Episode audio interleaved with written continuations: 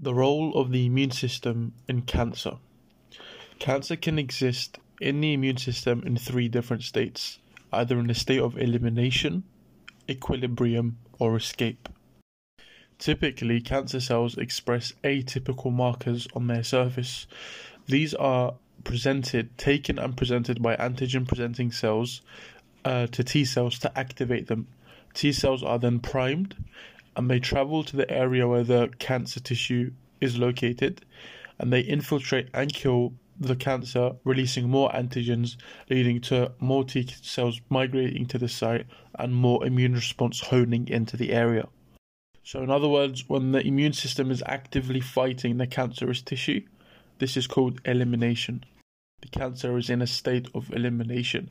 And we know that the immune system is significant in fighting cancer tissue because um, for colorectal patients in one study, when a cancer tumour was removed by resection, it was parts of it were taken and looked at through the microscope.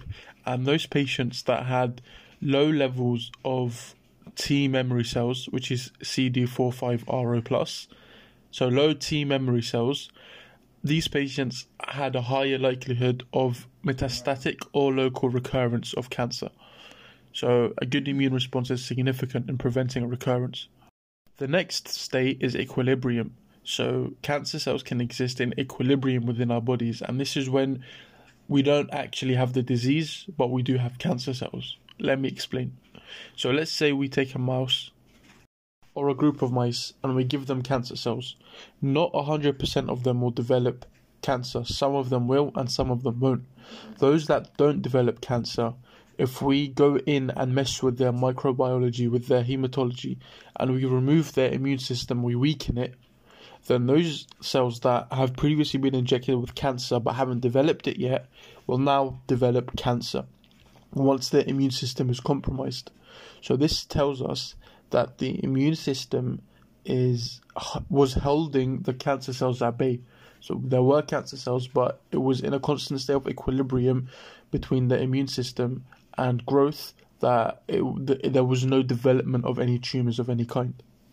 So this would make you think, shouldn't that mean a prescriber should refrain from administering immunocompromising drugs to ex-cancer patients because of the concern that they may have recurrent cancer tissue or remaining cancer tissue that is existing in equilibrium? And the last state cancer can exist in is escape, which is the worst state you can possibly have. And this is when the cancer is avoiding detection. So it can be by three main ways, either immune desert, desert tumour. An immune desert tumour is when there are no immune cells actively responding to the crime scene or to the cancer cells. And this could be due to a lack of antigens or antigen-presenting cells by the cancer tissue because it's mutated. It's a very clever cancer. So, or we could have cancer manipulating the T cell regulator mechanism to suppress the immune system, and we'll look at this a bit later. The second way cancer cells can enter escape is in, in a condition called immune-excluded tumour. And this is when the cancer tissue manipulates the extracellular matrix to its favour. So it will, for example, makes the collagen thicker. It diverts blood supply towards where it's located so it can have more nutrients. And this all makes it harder for the T cells to migrate there, to infiltrate there, and to kill these cells. Alternatively, we could have inflamed tumour. And an inflamed tumour is when there are T cells, there is an immune response, but we still have this tumour. And reasons for this could be that the the cancer is releasing cytokines into the tumor microenvironment, or we could it could be because the T cells have been working for so long that they're no longer effective. They are active but not effective. These are exhausted T cells. So when we're considering immunotherapy, which is essentially a wake-up call or assisting the immune response in in dealing with the cancer, there are many, many different approaches.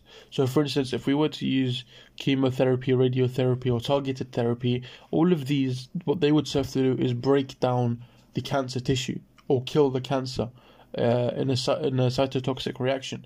So this will result in what? The cancer cells breaking down and releasing content. So there will be antigens present for an immune uh, reaction to occur. Alternatively, we can present the antigen to the um, immune system artificially via vaccines. So we are replicating the job of the antigen-presenting cells. We can also um, use interleukin two or interleukin twelve um, or any other drug that will serve to prime and activate T cells. Another way we can help the T cells is by using anti-V E G F. And V E G F, as we know, is the hormone that is responsible for um, diverting blood supply, create angiogenesis. So anti-V E G F will stop uh, tumours from receiving new blood supplies and enrichment, and this will help T cells infiltrate the site. Now let's talk about checkpoint inhibition, another type of immunotherapy. So checkpoint inhibition um, involves the checkpoints, which are receptors located on the T cell, and these help regulate the activity of the T cell. So we have check uh, checkpoints or receptors that, when activated or when a ligand binds to them, they activate the T cell and they tell it to work more. But we also have to check, balance those out, we have inhibitory receptors, and this is what we're interested in. Inhibitory receptors, when activated, suppress the immune system. They tell it to stop working, and this is a homeostatic mechanism to stop our body from killing itself. It's a defense against autoimmune diseases. So two very important inhibitory receptors are P D one and C T L A four, which due to modern technology are the only two that are currently targeted. Maybe in the future we'll get more involvement of the other ones, but of those two, P D one is the main, most popular target for our, for our immunotherapy drugs. And then sometimes we can also get targeting of C T L A four. P D one stands for programmed death receptor, and C T L A four is cytotoxic T lymphocyte associated protein four. Okay, so when we have a major histocompatibility complex presenting um, a cancer cell to our T cell receptor, if this T C R M H C complex um, is engaged for a prolonged period of time, then we begin to get upregulation of our P D one receptor, programmed cell death receptor. Uh, and so if we get P D L one and P D L two, which are programmed cell death ligands one and two, in the microenvironment, then the upregulated P D one makes the T cells more susceptible to um, termination and inhibition and regulation, uh, being checked essentially by the um, normal inhibitory uh, mechanism. But what is not normal is that the malignant cell can sometimes tap into the P D one receptors when the immune, when the T cell is binding to the malignant cell. The malignant cell can send some ligands and activate the P D one receptors to suppress the immune system. So we can use drugs called pembrolizumab and nivolumab, which are used to target P D one. P D one programmed cell death receptor. So this is the receptor on the T cell. And we can also use drugs to target P D L one, which is the ligand, ligand that binds to this receptor. So the drugs used to target P D L one are atezolizumab, durvalumab, and avelumab. However, arguably, it's better to target P D one instead of P D L one, and that's because there is another ligand, P D L two. So there are two ligands, P D L one and two, which bind to P D one. If we suppress P D one, then we've um, we've attacked the root of the problem, because the ligands, both of them, act, have to bind to P D one. So if P D one is uh, suppressed or inactivated, then there can be no inhibitory signal sent to the T cell. However, if we suppress the activity of P D L one, then we can get P D L two. Um, there is scope for it to target P D one and suppress the immunity. And once again, the drugs for P D one are pembro, pembrolizumab and nivolumab, and the drugs for P D L one are atezolizumab and durvalumab and avelumab. So similarly to how P D one binds to P D L one and P D L two, the C T L A four binds to what is called C D eighty. So C T L A four binds to C D eighty, and the drugs we can use to target C T L A four, which remember is another inhibitory checkpoint but less commonly targeted than P D one. The drugs we can use here are ipilimumab, ipilimumab and tremelimumab. Ipilimumab is more commonly used than tremelimumab. Combination checkpoint inhibition. This is when we target not just the P D one or not just C T L A four, when we target them both. Research has shown that if we use ipilimumab, which is the one that targets C T L A four C D eighty interaction, and if we just use nivolumab, which is the one that targets P D one P D L one, then sure, we get good results. But when we use both of them in combination therapy, then we get even better results. The patient sees um, more better uh, recovery, and that it's not overly toxic when we use these two different. Even though we're using two different drugs, their side effects are not as much, and one can tolerate them. Okay, let's talk about another immunother immunotherapy method, and that's monoclonal antibodies. How do we get monoclonal antibodies? So let's go back to our mice that we've injected with cancer cells. These mice that have been injected with cancer cells, some of them develop cancer, and those that don't have usually developed antibodies. So we can extract mouse plasma cells from these mice that have cancer injected in them, but they haven't developed cancer. We take uh, plasma cells from them, and we'll fuse them with lab cells, which are immortal cells that keep growing and growing, and we get what is called a hybridomas, which is um, lab cells with antibodies in them, and these are called monoclonal antibodies. Now, as they lie, these monoclonal antibodies, we can't just simply inject them into, into human bodies willy-nilly, because the immune system will, will target them as foreign agents and it will eliminate them. So what we need to do is be smart about it, and we actually inject or, or fuse, sorry, these monoclonal antibodies with things that our immune system would accept. So the first thing we can use is uh, proteins, and fusing monoclonal antibodies with proteins is called makes a chimeric antibody. Chimeric, and that's when we fuse the antibody with proteins, so our immune system accepts it. If we use, um, note that these proteins are non-human proteins, but they're still accepted by the immune system. If we use um, immunoglobulin as the backbone for our antibodies, human immunoglobulin, this is called a humanized antibody. And our antibodies are used in three broad ways um, within the human body. They can be unconjugated, which means complement-mediated lysis, which is when the antibody itself binds to the cell and does all the work in killing the cell. Or it could be coupled to an immunotoxin or to a radioimmunoconjugate. So in either case, the antibody's job is to get the conjugated substance into the um, cell, into the immune cell, into the malignant cell, sorry. And then from there, the toxin or the radioisotope Uh, we'll, we'll do the rest of the work. For, for more information on this, um, see the lecture titled Targeted Therapy. Alright, let's take an example of a monoclonal antibody. So, rituximab. Rituximab is a chimeric monoclonal antibody, and it targets C D twenty on the surface of B cells. So it's very effective in cases of B cell lymphoma, and has been proven to prolong lifespans. Alternatively, we there is another monoclonal antibody called blinatumomab, and this the mechanism of action here is slightly different. It's a bispecific monoclonal antibody, so it binds to C D nineteen on the B cells. Um, so rituximab bound to C D twenty. This one binds to C D nineteen from one arm, and its other arm it binds to C D three on normal T cells.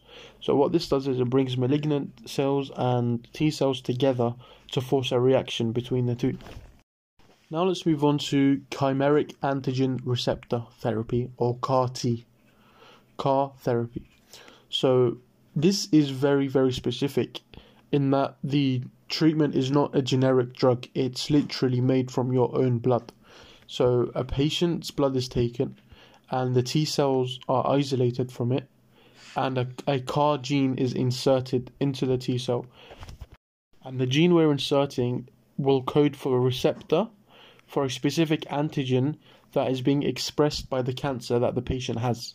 So we've identified the cancer and the subtype it has, and so we know that this cancer likely has receptors A, B, and uh, receptors uh, sorry antigens A, B, and C.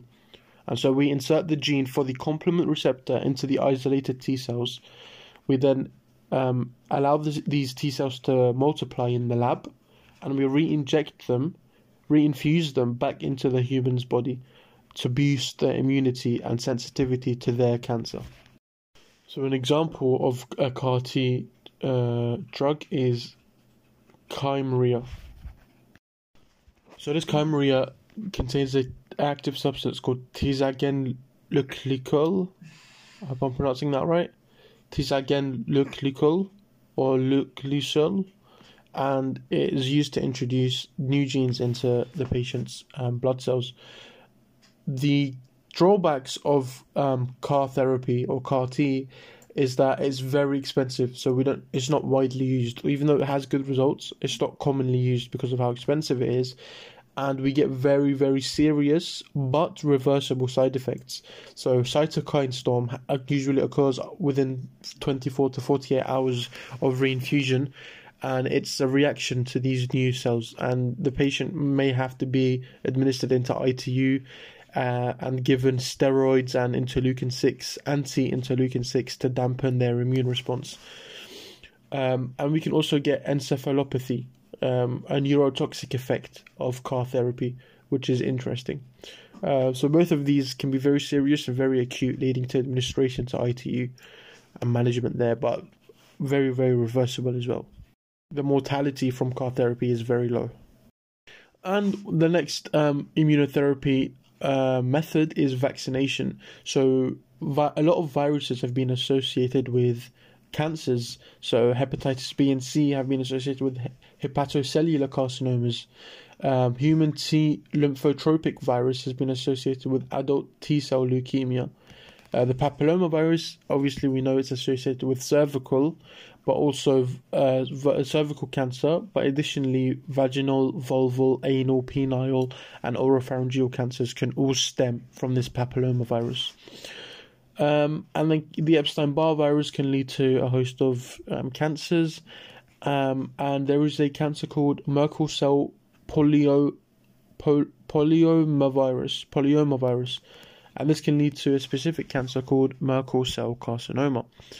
Now, obviously, when we use vaccines to treat these um, oncogenic viruses, as we do normally, we get a secondary benefit of pre- reducing the likelihood of or the prevalence of the cancers that are associated with these viruses in our patient populations. So how do we know exactly what which immunotherapy to use, or which, what's the best one to use?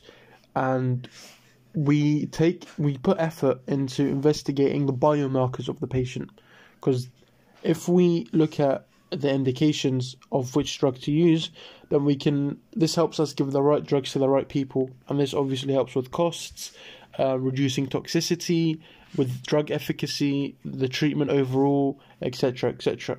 So for example, a biomarker could be the level of P B one receptor.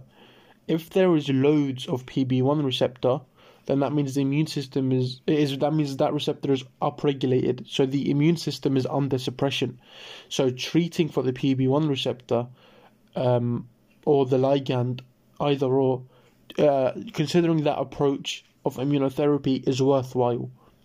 But on the other hand, if there was a low level of P D one, then likely that the immune system is just very lousy, or, or there is something else that is causing a problem because it's not being suppressed by these checkpoints.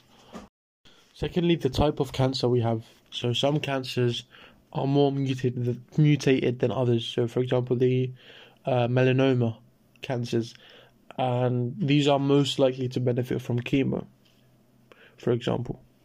So cancers with a higher um, sort of uh, degree of mutations, so they, they mutate more often, they're more likely to form newer antigens, which are pro new proteins that the body has never seen. And these can be good targets as well for our immunotherapy. Lastly, we'll talk about two uh, methods or potential methods that I have not seen a lot of great success. So dendritic cell vaccination. Um, is when we vaccinate with the use of dendritic cells. Dendritic cells are uh, ideally, they serve to pick up um, toxins that are released from the tumour and bring it to the lymph nodes to present it to the C cells. So by dendritic cell vaccination, we hope to prime the immune response, which is by generating priming is generation of a new immune response, and we have to boost the immune memory. But so far, dendritic cell vaccination hasn't been so uh, successful. Next, adoptive cell transfer, and this is when a surgeon removes a tumor. Um, we take that tumor and we take the immune cells in that tumor. We look at them through a microscope and isolate them, and we give these Uh, immune cells um, interleukin two, and this lets them grow. So once we have once we um, sort of um, colonize these, or sort of make a, a growth or expand the population of immune cells from the tumor, they are investigated, these cells, for the ability to recognize um, cancer antigen presenting cells, the ones that are capable, or the strains that are capable of um, responding to cancerous tissue Um, appropriately, are selected. These are then expanded once again, and they're given back to the patient by reinfusion. And essentially, this works, but it, it only like helps a little bit. It's not good enough on its own. And lastly, just a final point. Um, we also need to consider the microbiome, especially when we're pumping so many drugs and medications into our patients.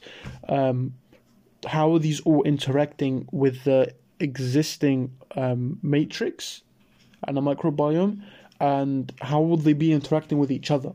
So uh, there's been an observation clinically that antibiotics given around the time of checkpoint inhibition drugs um, result in less efficacy of checkpoint inhibition uh, therapy.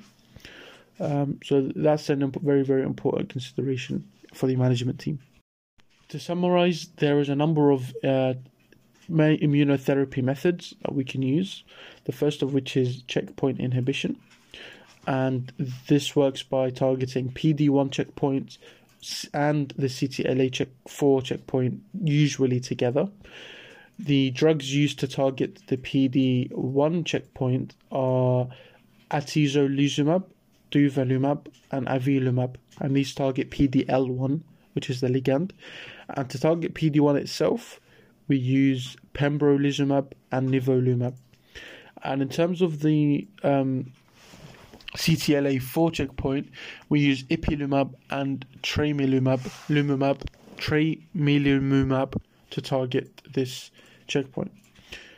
Uh, the next type of immunotherapy is monoclonal antibodies, and these are extracted from, they're made essentially, in, uh, they're induced within mice, extracted, and they are made chimeric by addition of non-human proteins, or humanized by addition of human immunoglobulin, and reinserted back, uh, and inserted, sorry, into humans.